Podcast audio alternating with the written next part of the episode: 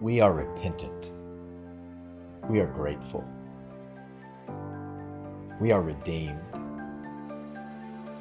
We are prayerful. We are First Baptist Church. Uh, at First Baptist Church of San Antonio, we do what we call reverse. Reverse for us is one text. One text all week long, one text for all of our services, one text for all of our Sunday school classes. And so when you attend church here, you're going to get the same text three or four times a week. And so as we were preaching, and this time we're preaching through the book of Daniel and we are in Daniel chapter 4. And we're, we're blessed this week because these two sitting next to me had the opportunity, or were supposed to have the opportunity, uh, to preach this week. Now, to my right, this is Blake Coffey. Blake is one of our lay leaders in the church who serves us well as, as a deacon, as a Sunday school teacher, and handles just about anything that he can for us. And Blake was set to preach for me this week. I was supposed to be on a prayer retreat this week, which has been postponed. And so Blake was ready. Blake was ready for his sermon. And so we're going to give him an opportunity here in just a moment uh, to speak to that. And then to my left, this is Rick Henderson. Rick is our associate pastor for youth and college. And so we're grateful for Rick. Today was going to be Rick's first sermon ever. And so R- Rick had been preparing and had been preparing to preach from Daniel 4 and was ready for his first sermon, and now we're here. Now we're here. so I was, I wanted Rick to still have this moment to, to share with us, and so we're going to let Blake and Rick uh, share some thoughts, and then I'm going to conclude us with basically the second half of my would-be sermon for this week. So let's jump into Daniel chapter four with Blake and Rick, and I'm going to start with Blake. So Blake, in in just a minute, or in just about a minute's time give us um, the flow of your sermon. Where were you going to go with your sermon? What was going to be your main point? Um, h- how are you going to speak to Daniel chapter 4 this week? Well, Chris, I think it's just like the Lord to, uh, to bring this study of Daniel, which for us has been a study of uh, how to trust in the Lord when it feels like the world around us is falling apart. And uh, this curriculum was put together two years ago, as early as two years ago, mm-hmm. by the Baptist uh, Press, but it came at a perfect time for us. That's right. Because it really does feel for so many of us like the world's falling apart. And so, in this particular passage where uh, Nebuchadnezzar finally comes to grips on a, in a very personal way with this Hebrew God, and his world falls apart, and the kingdom around him uh, is uncertain uh, my takeaway from this passage was to ask what was Daniel doing in the midst of all of this uncertainty? What was Daniel's role as King hmm. Nebuchadnezzar was, was humbled and was rendered temporarily insane with this psychological disorder for, for seven periods of time, whatever that ends up being seven years or seven seasons or whatever? I, I, I just couldn't help but ask, what was Daniel doing during that time? Because to me, that's what's instructive for us as a church. Mm-hmm. I, I, love that we have pivoted so quickly and we've learned to, to connect with one another and to worship together and to do this together. I think that's so important, uh, so good for us, um, and, and good for our community. But, but, you know, we're watching we're, we're trying to understand what's coming, uh, where are we headed with this quarantine. If we believe the CDC's numbers, then we're only at the very front end of this, and it could get pretty bad. And, and the question is in the midst of all this certainty, what was Daniel doing? In the midst of all this uncertainty, what should we be doing? And I think my takeaway here is back to in this, in this vision, the stump of the tree that was left was was protected by this iron and, yeah. and bronze band that, right. that preserved the kingdom, that, that lovingly preserved the kingdom until they got through this time of uncertainty. And, and I feel like, wasn't Daniel surely one of the ones making sure that everything was preserved, everything was ministered to, the needs were being met. There wasn't this attitude of, on Daniel's part of, I told you so, why didn't you listen to me? Rather, I think Daniel was loving with Amen. compassion Nebuchadnezzar and this society to get them through this uncertain time. And I, my takeaway here is isn't that the role of the church? Isn't that our job to be loving and be compassionate? And whatever this next iteration of this uncertainty looks like, to be salt and light in our communities. Amen. That's, that's perfect, Blake. Thank, thank you. Now, Rick, to you, so this is going to be your first sermon here. You, you were going to preach to the church, and I'm sure you were going to preach boldly. now, as, you, as that sermon was unfolding, how was Daniel 4 unfolding for you? Daniel was unfolding. I had this ready with this being my first sermon to be your typical three points in a poem. So, my three points that I wanted to go through here were the truth, the, the tree, and the trial. So, I wanted to look at these three different aspects. And I even texted Scott Lane on Friday. I read his blog on the everydayprayer.org and read about the truth. And I said, if I was actually preaching this week, I would have to go through and rechange what I was going to preach on the truth about because of the way he wrote that. So I recommend going and reading that. Um, hey, and way to plug the Everyday Prayer blog. Well done. I, well done, sir. I'm trying to trying to help us out here. so we had that, and then we have the the truth, which I think of the, the truth, and we have the trial, which we'll probably get into in a little bit. But what I wanted to really focus in on was the tree. And when we have this tree here, it really echoes Genesis 1 through 11 terminology. And we have Genesis 1 through 11 looking here. First of all, we see a garden and a tree and growing up, reaching the heights in the heaven where pride is affiliated, where a man wants to become like a god. That's the exact problem that we had with the original garden, the original tree, is that man wanted to be like God. Mm-hmm. And so they ate from the tree. And then we have the Tower of Babel reaching up into the heavens. The mm-hmm. same tree that we see in this dream is reaching up into the heavens. And in that dream, we see this once again men trying to make themselves like God in the Tower of Babel. Nebuchadnezzar trying to make himself like a god Yeah. here in this passage as well. Yeah, So it's yeah. very much echoing this Genesis 1 through 11, all the way here into Daniel as well. Yeah, that's good, Rick. That's good. Yeah. So w- one more thing, Blake, from you. How, how do we get from Daniel chapter four to the gospel? How, how does Daniel four take us into who Christ is and what Christ did? More and more, uh, when I talk about the gospel message in our current culture, uh, I talk about, I start off talking about the brokenness of the world that we live in. And have we, have any of us in our lifetime ever more closely experienced the brokenness of this world than where we are right now in the middle of quarantine? Uh, and so the fact that we live in a broken world, uh, it, it creates this tension and this stress. And, and I think, as I've been looking around and watching social media and just listening to what's going on around us, I think that, that the vast majority, for me, of our anxiety, of our stress, of our tension that most of us are feeling right now is we're trying to figure out what the truth is. We're trying to figure out who can we listen to and know truth. That's right. And, and in, in the midst of broken circumstances and a broken world, I think that's always going to be uh, the big question is where do I find truth?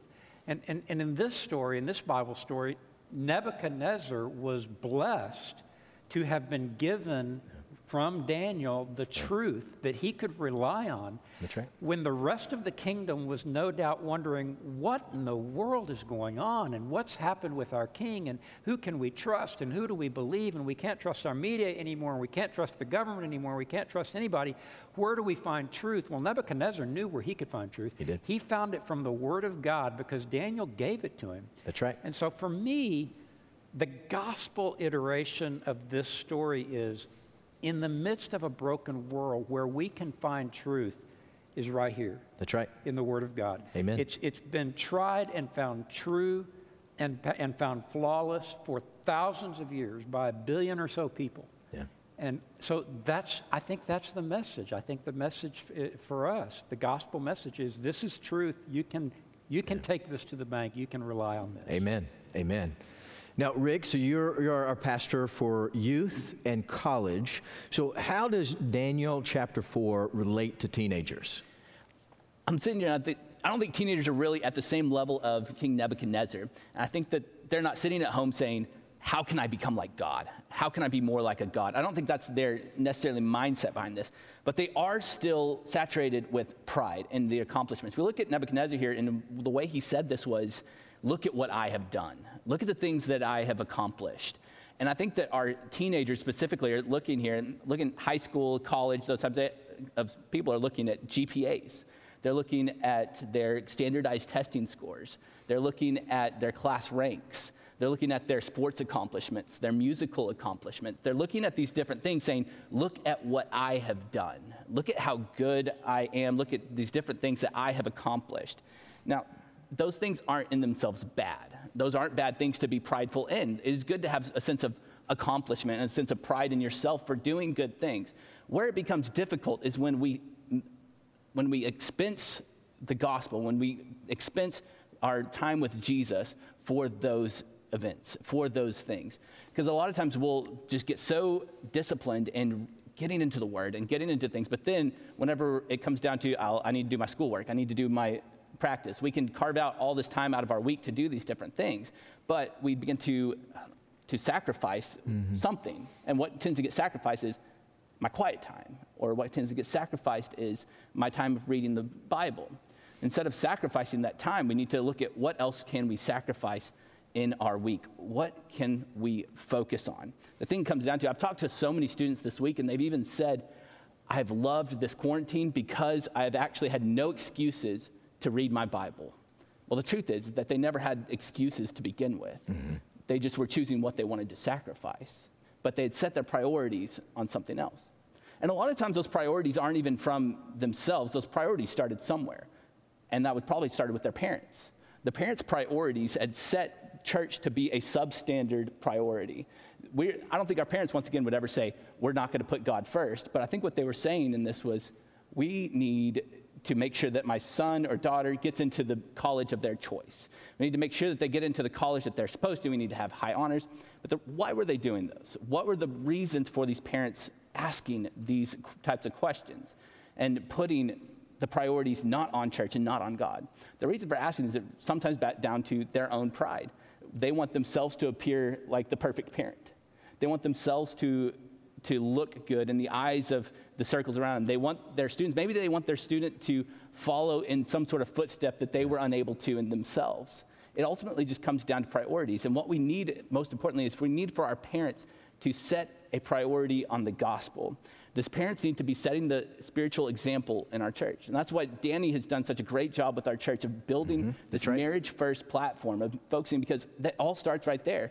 It starts with the marriage and the family. If the parents set the example for what the whole household is going to believe, and when parents begin to ask, what happened with my, with my children, well, ultimately we can look back and say, what example were you setting to begin with? Yeah. What can you do to be setting this example in your heart? Amen. Yeah, thank you. And it is a moment to reprioritize, isn't it? Well, thank you, Blake. Thank you, Rick. Um, if you will continue with me and continue and open uh, to Daniel chapter 4, I do want to finish with, with a few words here. Because da- Daniel chapter 4, as this begins, we see it was a familiar place. It was a place that we should recognize because we've all been there and we all know the story of King David.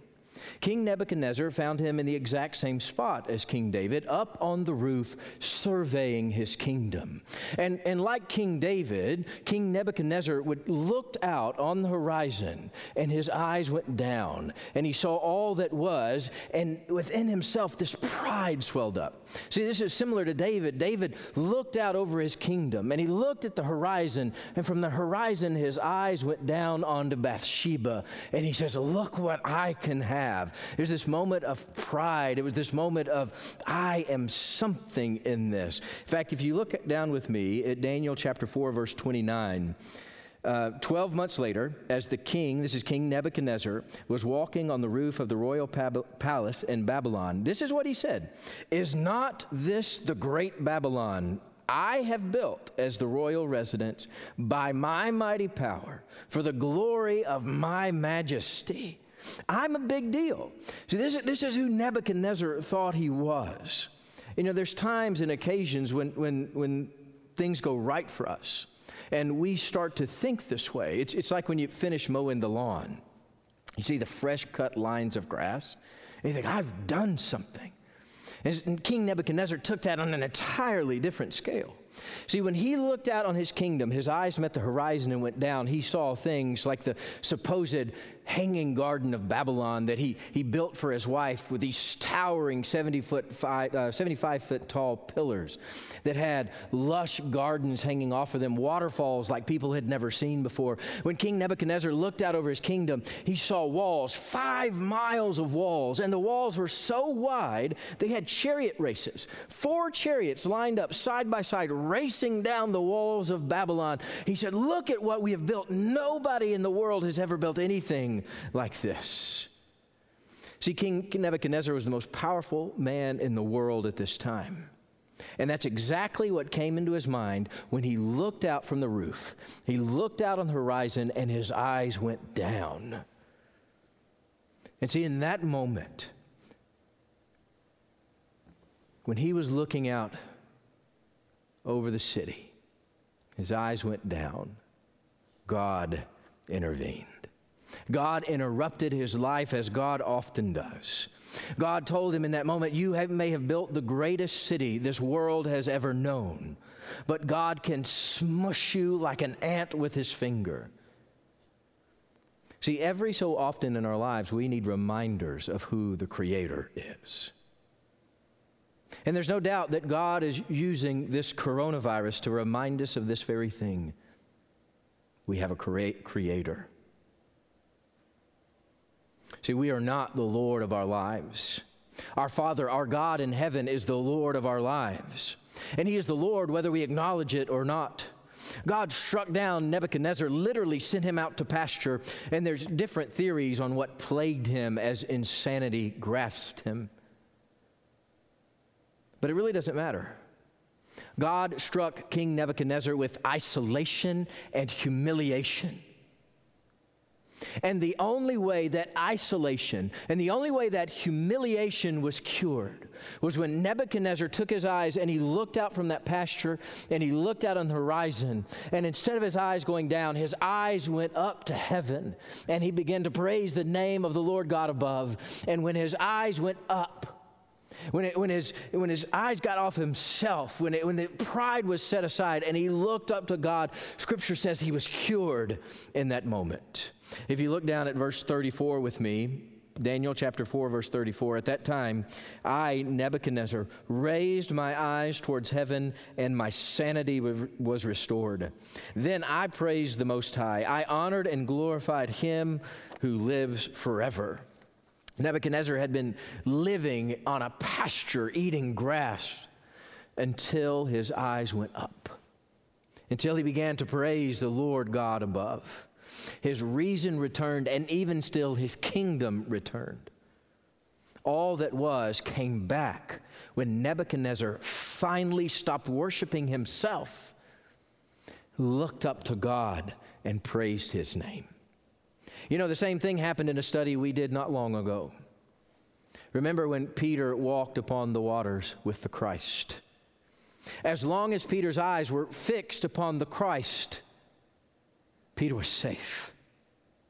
As long as his eyes were fixed upon the Christ, there was no fear, there, there, was no drowning. As long as Peter's eyes were fixed upon the Christ, the laws of physics didn't apply. But as soon as Peter's eyes dropped, they went to the horizon and they went down to the, the wind and the waves and the sea. That's when Peter began to sink. See, when, when your eyes are fixed upon the Christ, you don't even notice the wind and the waves. In that story, Jesus is just bouncing across the waves like he owns them because he does. And when Peter's eyes are fixed upon the Christ, Peter knows that same freedom, knows the free, freedom and the hope of the Creator God, who is Lord over all of this, Lord over all creation, Lord of the storm, Lord of the waves, Lord of life itself. And so, right now, in this time of quarantine, we've been fixing our eyes upon a lot of things our phones, our politicians, medicine. We, we have been fixing our eyes upon relationships. We have uh, affixed our lives to the life that we have built, and we have seen cracks in the life that we have built. In fact, we have begun to, to fix our eyes on the chaos of the storm. But if you will, like Peter, Or if you will, like Nebuchadnezzar in the second half of this chapter 4, if you will lift your eyes up to heaven, if you will fix your eyes upon Jesus Christ, you will be saved. That is the hope of the gospel. That is the hope of the Word of God, that you will know life and you will know it abundantly. When you surrender your life unto Christ and fix your eyes upon the author and perfecter of your faith, Jesus Christ Himself. May we all find the Christ in this day of quarantine. Let's pray together. Lord, we thank you for this day, for this hour of worship, where we take our eyes and our minds off of ourselves and we look up to the heavens and praise your holy name. Lord, we pray that that would linger and strengthen in the days ahead. That Monday would be filled with worship and Tuesday filled with worship. Lord, that we would experience you as our Savior more so than we ever have before. Lord, increase our faith and send your Spirit. And it's in that name that's above every name that we pray. Amen. First Baptist Church has been broadcasting its services of new life and historic faith for 46 years. We would like to ask that you continue to pray with us for this ministry and also for your financial support so that we can continue this ministry for years to come. Thank you.